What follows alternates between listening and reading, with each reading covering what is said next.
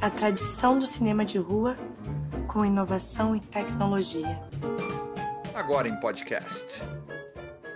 Olá, está começando o podcast do Cine Passeio. Eu sou Yasmin Gremel e junto com o Madem Machado e o Marcos Jorge vou conversar com o Fernando Brito, que estará ministrando masterclasses de cinema na iniciativa do Passeio em Casa, que inclui podcasts semanais, masterclasses ao vivo e, é claro, sessões virtuais. A gente vai conversar agora com o Fernando Brito, que é curador da Versátil Home Video, e a ligação do Fernando Brito com o cinema é antiga, assim como também com o Cine Passeio. Ele esteve conosco na inauguração das salas, no final de março de 2019 e proferiu a primeira palestra, a primeira masterclass nossa sobre a obra de Glauber Rocha. Também deu início com essa, com essa palestra a uma mostra especial de seis longas desse grande diretor. Então, Fernando, que lembrança você tem desse primeiro contato com o Cine Passeio? Olha, a melhor das lembranças, Marden, até porque eu tenho uma relação, apesar de não ser é, muito velho, né, ter 41 anos, mas ainda peguei um pouco do, da ideia do cinema de rua. Né? Eu sou do interior de São Paulo, de Taubaté, e também quando eu vim para São Paulo, alguns cinemas de ruas tradicionais do centro de São Paulo ainda existiam. Uh, foi um prazer imenso uh, ir a Curitiba, mais uma vez, naquela ocasião, e presenciar o nascimento, né, o renascimento do cinema de rua.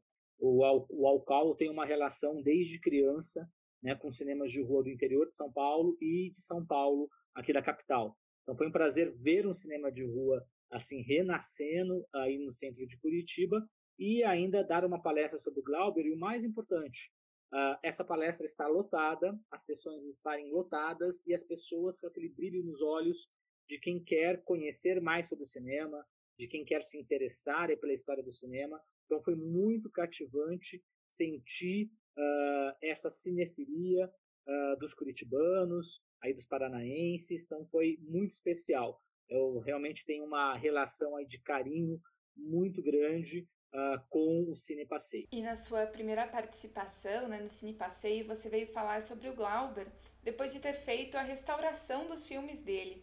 Como que foi esse processo e como que isso chegou em você? Então, foi um marco na minha vida de curador na Versátil, uh, porque quem nos procurou foi a Rio Filme, já não existe mais, uh, que era um órgão uh, lá da, da, Prefeitura do Rio de Janeiro, cuidava dos restauros dos filmes, né? incentivava o cinema brasileiro, produção de cinema e restauro. E eles me procuraram para restaurar a obra do Glauber, né? E lançar em DVD. Aí eu pude conhecer a mãe do Glauber, já falecida, a dona Lúcia Rocha, uma guerreira, o pessoal do Tempo Glauber, a Paloma Rocha, e acompanhei aí a história que eu sempre conto, que o primeiro DVD, que foi um DVD duplo, com muitas horas de extras, um marav DVD maravilhoso, Deus, o Diabo na Terra do Sol, uh, a gente fez, assim, foi na Cinemateca, consultou todo o material, preparamos e aí fomos levar para aprovação da família. A gente não sabia se a família ia aprovar todo aquele material extra além do filme, porque o que estava contratado era o filme. E foi muito bonito depois que a gente fez uma exibição para a filha do Glauber, a Paloma, e para a mãe do Glauber, Dona Lúcia Rocha, a lágrima nos olhos da Paloma e a felicidade, me agradecendo muito pelo que eu fiz, a gente fez a Versátil, uh, em relação à memória do pai dela. E aí depois foram muitos anos aí fazendo essas, esses DVDs sempre duplos, com produção de documentários, a Paloma Rocha, Joel Pizzini, realmente são edições históricas no mercado de DVD brasileiro. Uh, e uma coisa muito legal, a última história que eu conto aqui rapidinho, que é a história do Idade da Terra. O Glauber, quando ele fez o filme, ele queria, ao exemplo do romance O Jogo da Amarelinha, do Julio Cortázar, que você pode começar por qualquer capítulo, esse é o objetivo, né? Você faz uma seleção randômica de onde você quer é, começar a história e para onde você quer ir. Uh, no caso do, do Idade da Terra, o Glauber queria que os, os, os projecionistas do cinema na época trocassem os rolos na ordem que quisessem, é para ocasionar esse, essa experiência ao público. E nós conseguimos fazer isso no DVD. Foi uma luta, foi um mês procurando pessoas que pudessem fazer isso num software, e nós fizemos uma seleção randômica de cenas em que cada vez que a pessoa coloca, se começa por um capítulo diferente e se embaralha os capítulos ah, como o Glauber queria. Então a gente teve o máximo de cuidado em cada um dos projetos, foram ao todo ah, seis filmes lançados em DVD com os extras, ah, e foi realmente um trabalho de amor. O que é o curador, tanto numa sala de cinema quanto numa empresa de DVD, é aquele que cuida, é aquele que uh, cultiva esses filmes. Então foi uma coisa que eu sempre uh, aprendi e sempre coloquei em prática, o cultivo do cinema. Né? Isso também eu faço nas minhas palestras, nos cursos que eu tenho dado, que é cultivar o cinema com os alunos, né? incentivá-los a realmente uh, ir, uh, a aproveitar, a entender, a adentrar nesse universo e conviver com esses filmes. Poxa, Fernando, lindo, lindas palavras sobre o que é ser curador e muito bonito ouvir também desse dessa paixão pelo trabalho do cineasta. Fico realmente muito emocionado. Você vai vai ter agora uma volta ao, ao Cine Passeio, né? Nos próximos dias, com o que a gente chama de passeio em casa, que é o nosso programa de atividades durante a quarentena. Muitas são as atividades, e uma das mais importantes são essas conversas sobre cinema que você vai estar fazendo com o nosso público a cada um dos próximos oito sábados, e cada um deles com um tema interessante de quem realmente ama o cinema. Eu queria um pouquinho que você falasse sobre eles e começasse um pouco do, do primeiro, né, 100 anos de Federico Fellini. Eu não sei se você sabe, mas no dia 20 de janeiro, nós é uma, foi uma segunda-feira, é, último agora, 20 de janeiro último, nós abrimos o Cine Passeio excepcionalmente, já que o Cine Passeio não abre numa segunda, nas segunda-feiras, e nós lotamos o dia inteiro o Cine Passeio com pessoas vendo os filmes de Fellini, uma grande homenagem a esse, esse enorme né, cineasta. Então, a sua primeira, a primeira conversa sobre cinema, agora de sábado, dia 2 de maio, vai ser justamente sobre Fellini. Fala um pouco sobre, isso para gente. É, então, é, realmente vai ser emocionante essa volta ao Cine Passeio, justamente com outro cineasta que marcou também minha trajetória profissional como curador na Versátil, que foi justamente o Federico Fellini. Uh, eu tenho aí um grande prazer quando eu falo com o público de Curitiba, porque o maior feliniano que eu conheço no Brasil é o Antônio Cava, né, que inclusive tem a sala do Federico Fellini aí com a coleção dele. Ele, eu conheço ele há muitos anos, quando ele fez uma mostra sobre Fellini, nós fizemos já uma parceria, e a Versátil lançou praticamente todos os filmes do Federico Fellini, uh, com exceção, na verdade, o único longa que a Versátil não lançou foi o Entrevista. Né? Todos os outros nós lançamos, e agora, recentemente, por ocasião do centenário, uh, nós fizemos uma, uma caixa falada Fellini 100 anos, aí com seis longas-metragens, é, cinco longas-metragens e uh, o média-metragem que está inserido no Bocate 70. Então, realmente é um cineasta que eu tive o prazer, voltando ao tema do curador, de cuidar de sua obra em edições repletas de extras, documentários, uh, cópias restauradas e por muitas vezes uh, lançadas pela primeira vez em home video uh, no Brasil. Então vai ser uma oportunidade com essa aula online de chegar à casa das pessoas novamente e poder falar aí da importância e do legado né, do Federico Fellini, que é realmente um cineasta incontornável, um dos grandes nomes, não só do cinema italiano, mas do cinema europeu do pós-guerra, né? É um cineasta que, na verdade, está a história dele começa antes, né? Eu sempre destaco isso que as pessoas sempre vão começar a falar do Cidade Mulheres e Luzes, falar dos anos 50, mas esquecem, às vezes, da participação que ele teve na gênese lá do neorrealismo, né?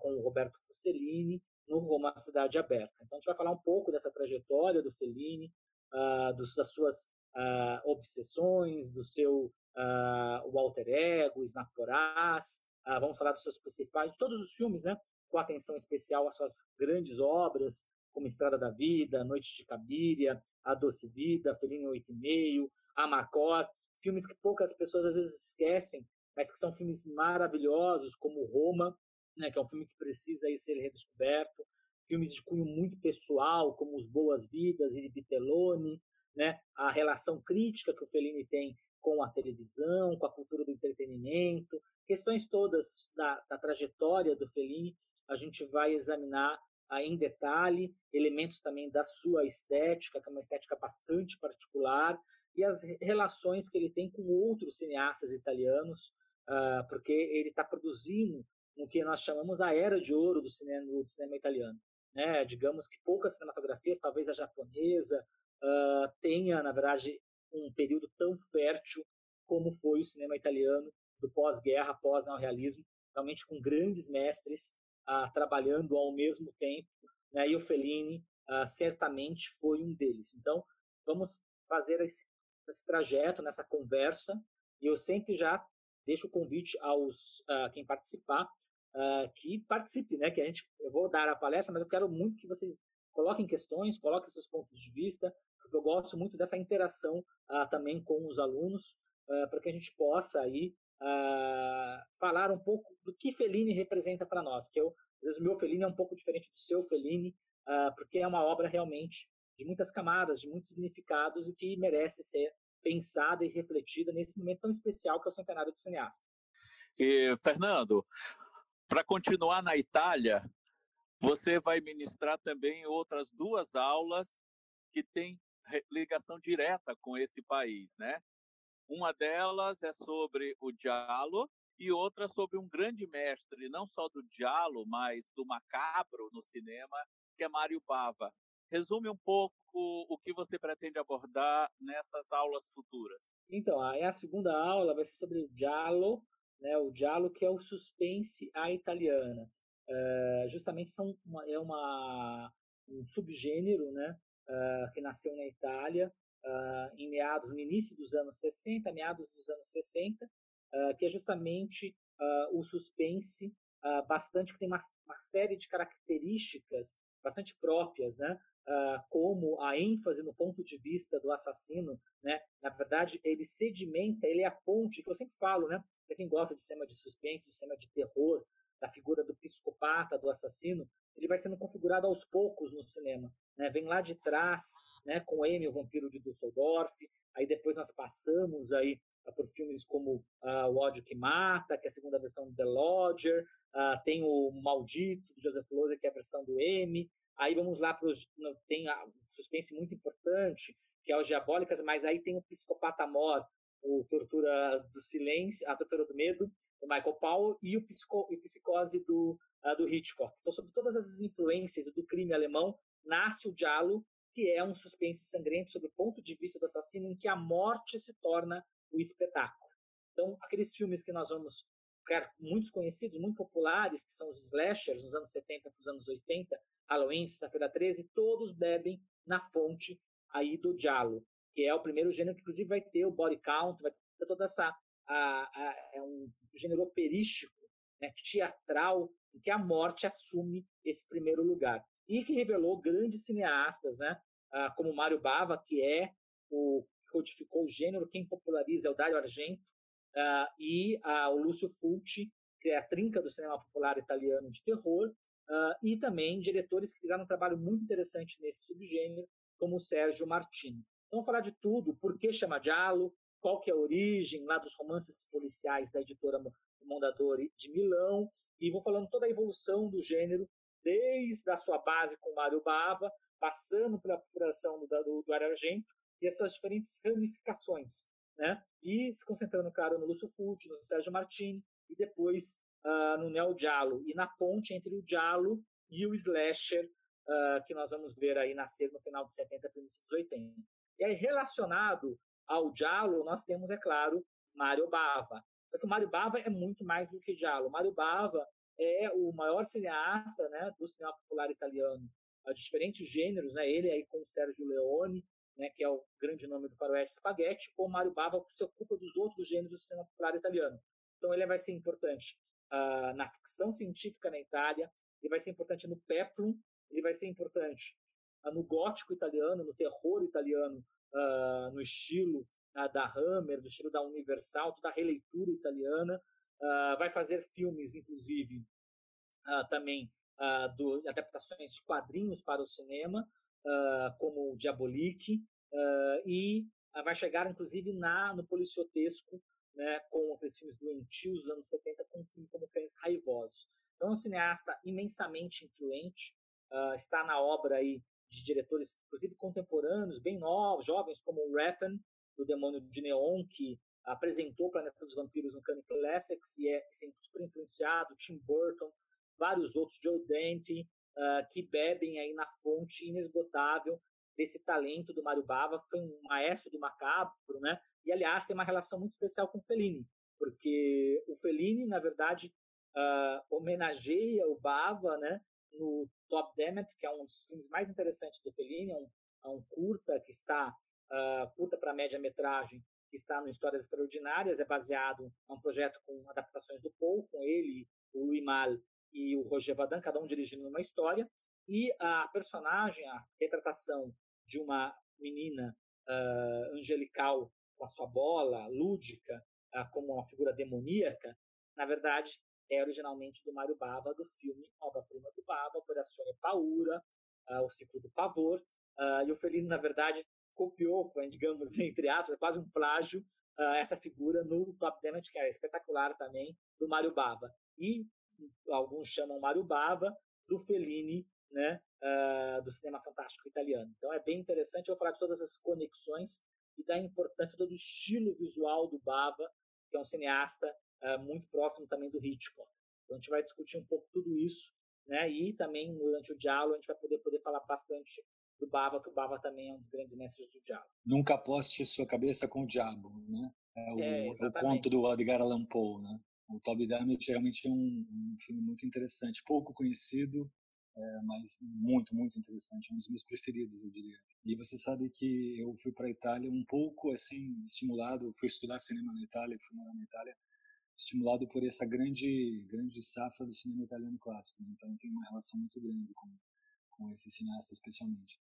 E bom, sua, sua quarta palestra é, não deixa de ser de, um, de, um, de grande importância, porque você vai falar de um outro cineasta, mas de um outro lugar muito diferente, que é o Ingmar Bergman. Né? Então, realmente muito interessante esse, esse panorama de quatro palestras são diferentes e como é que é essa quarta, então, sobre o, o Grande Bergman. Ah, então, muito interessante que, eh, assim como o Fellini, como o Giallo e como o Bava, Mário Bava, o Bergman também guarda uma relação, uh, guarda uma relação muito íntima com ele enquanto curador. Uh, porque com o do Bergman, uh, eu tive o prazer de fazer a curadoria de praticamente toda a sua obra também, em home video no Brasil. Então, a minha admiração por ele foi só crescendo com essa convivência, né? De realmente entendê-lo aí como esse grande cineasta da alma, esse cineasta que vai fazer uma sondagem psicológica, uma anatomia aí da alma humana através né, de uma obra realmente extensa que demonstra uma evolução muito grande uh, a sua quanto cineasta. Lembrando que o Bergman uh, ele guarda uma relação ainda para mim muito particular com o meu cineasta favorito, que é o Luquino Visconti, que assim como o Ber, como o Visconti, o Bergman foi um grande diretor de teatro, que falava, na verdade, que o teatro era sua esposa e o cinema sua amante, porque a atuação principal dele era no teatro. Né? Uh, e é muito interessante como ele, uh, como cineasta, que ele trouxe esse esteio sim teatral, uma encenação impressionante, um trabalho com uma equipe de atores que trabalhava com ele no teatro, inclusive atrizes, mas que soube sim ser cinematográfico. E isso é uma coisa que eu sempre falo do Bergman,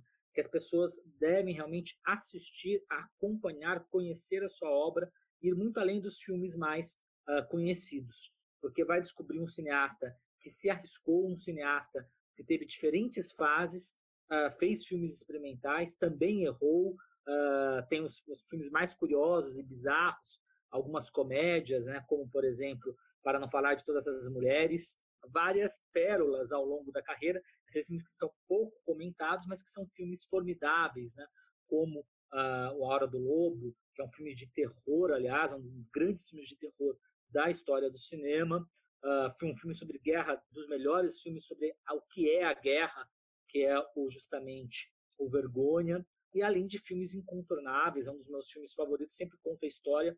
Quando eu fui ver o Persona, uh, fiquei tão impactado, fui ver uma edição numa uh, sessão da, da Cinemateca Brasileira, em que estava, inclusive, o Jean-Claude Bernardet, grande uh, historiador do cinema brasileiro, grande crítico, e logo depois cheguei em casa, tive que ficar um final de semana escrevendo sobre esse filme, fazendo conexão com a Susan Sontag, com Alice nos Países Maravilhas, tão encantado que eu fiquei com um persona que tem um título, subtítulo em, português super infeliz, que é Quando Duas Mulheres Pecam. Né? Uh, mas então é um prazer aí poder falar sobre o Bergman, e para mim também vai ser a, a lembrar essas edições que eu fiz pela Versátil, então vai ser muito bacana dividir uh, essas impressões, dividir, falar uh, da importância e da relevância do Bergman aí para uh, o público uh, do curso durante essa conversa. E para encerrar, Fernando, além dessas quatro aulas que você já antecipou para os nossos ouvintes aqui, quais serão? Nessa série de, de conversas sobre cinema, teremos outras quatro que serão ministradas pelo Rafael Kubakovic, que é amigo seu, Adianta para a gente também que temas e que cineastas ele, ele abordará nessas aulas. É, primeiro, só um, uma, uma palavra sobre o Rafael é, que ele é filho, ele é de família croata, né? Uh, que é um editor, pesquisador, professor de cinema, que dá aulas comigo há muito tempo, trabalhou também na Versátil e é um apaixonado por cinema, é um excelente professor. Vocês vão gostar muito aí das conversas, das palestras que vão uh, ser ministradas por ele, eu garanto.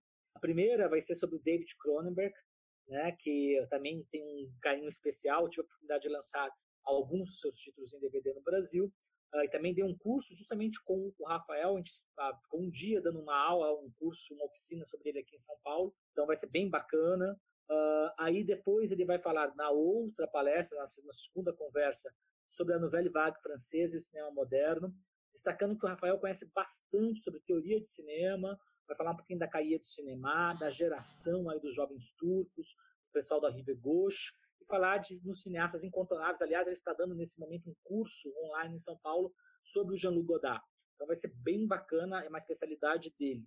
E aí depois, a terceira aula uh, vai ser sobre Michelangelo Antonioni, esse grandíssimo cineasta uh, italiano. Uh, também tive o prazer de lançar muitas coisas do Antonioni, como a trilogia da Incontabilidade.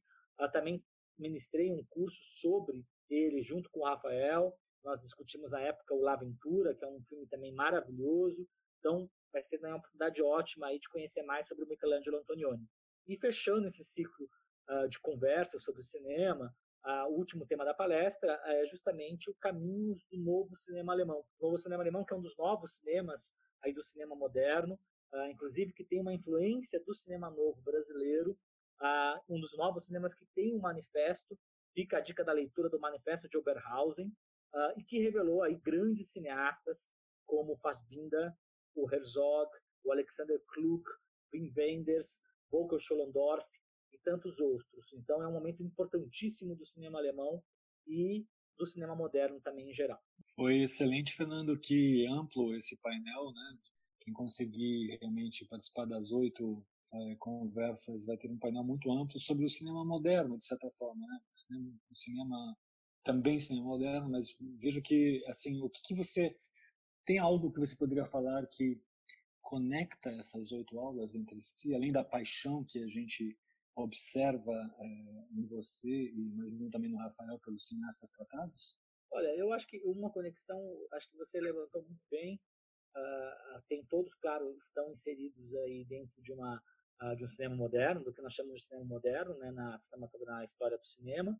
Uh, e eu acho que, mesmo quando você está tratando realmente do cinema popular, como é o caso do Diallo, como é o caso do Baba, é possível sim pensar num cinema autoral em muitos desses diretores, né? Então aqui na verdade a gente tem um, realmente um conceito de autorismo aí no cinema, né? São cineastas com uma linguagem visual, uh, com uma certa recorrência de temas ao longo da sua carreira. Então, se identifica muito bem uma assinatura visual do Mário Bava, uma assinatura visual do Cronenberg, toda a proposta da Novela Vague com seus diferentes caminhos adotados por seus cineastas, mas um caminho geral de renovação do cinema, assim como do novo cinema alemão, uh, também do Michelangelo Antonioni, e mesmo no Giallo, no cinema popular, você tem cineastas que dentro daquelas condições da produção do Filone, de fazer filmes B, filmes de gênero, 15 dias, conseguiam uh, imprimir uma visão bastante particular. Afinal de contas, um dos personagens, esse que eu vou falar bastante do Diallo, não é só o assassino, mas também a câmera. A direção é marcante no Diallo. Então vai ser uh, muito interessante aí fazer esse painel. Uh, a gente vai claro, o foco aí maior na cinematografia italiana, mas vamos poder também percorrer outros caminhos na Alemanha, percorrer os caminhos lá no Canadá, na Suécia, em busca do cinema, que é aquilo que é o, é o grande cinema, né? que eu sempre falo, o cinema é plural, o grande cinema não tem uh, gênero, não tem uh, data, não é preto e branco, não é colorido, uh, não tem uma cinematografia, ela se encontra em diferentes cinematografias, em diferentes épocas, e reúne o mais importante, que é essa mente trabalhar a linguagem visual, trabalhar o que é o cinema, qual que é a mediação que ele oferece ao espectador, né? Essa ideia do cinema realmente enquanto uma arte, uma arte visual plena, né? Então vai ser um prazer aí poder aí falar nessas conversas e demonstrar um pouco isso. Ah, como sempre eu digo, nós somos aqueles professores, pesquisadores, que nós servimos de guia, de norte, no sentido de iluminar, né, aí para o, o público, para quem nos acompanhar, para que eles possam aí percorrer o caminho e também uh, explorar a sua maneira, descobrir aí grandes filmes uh, e filmes menos conhecidos, inclusive desses cineastas.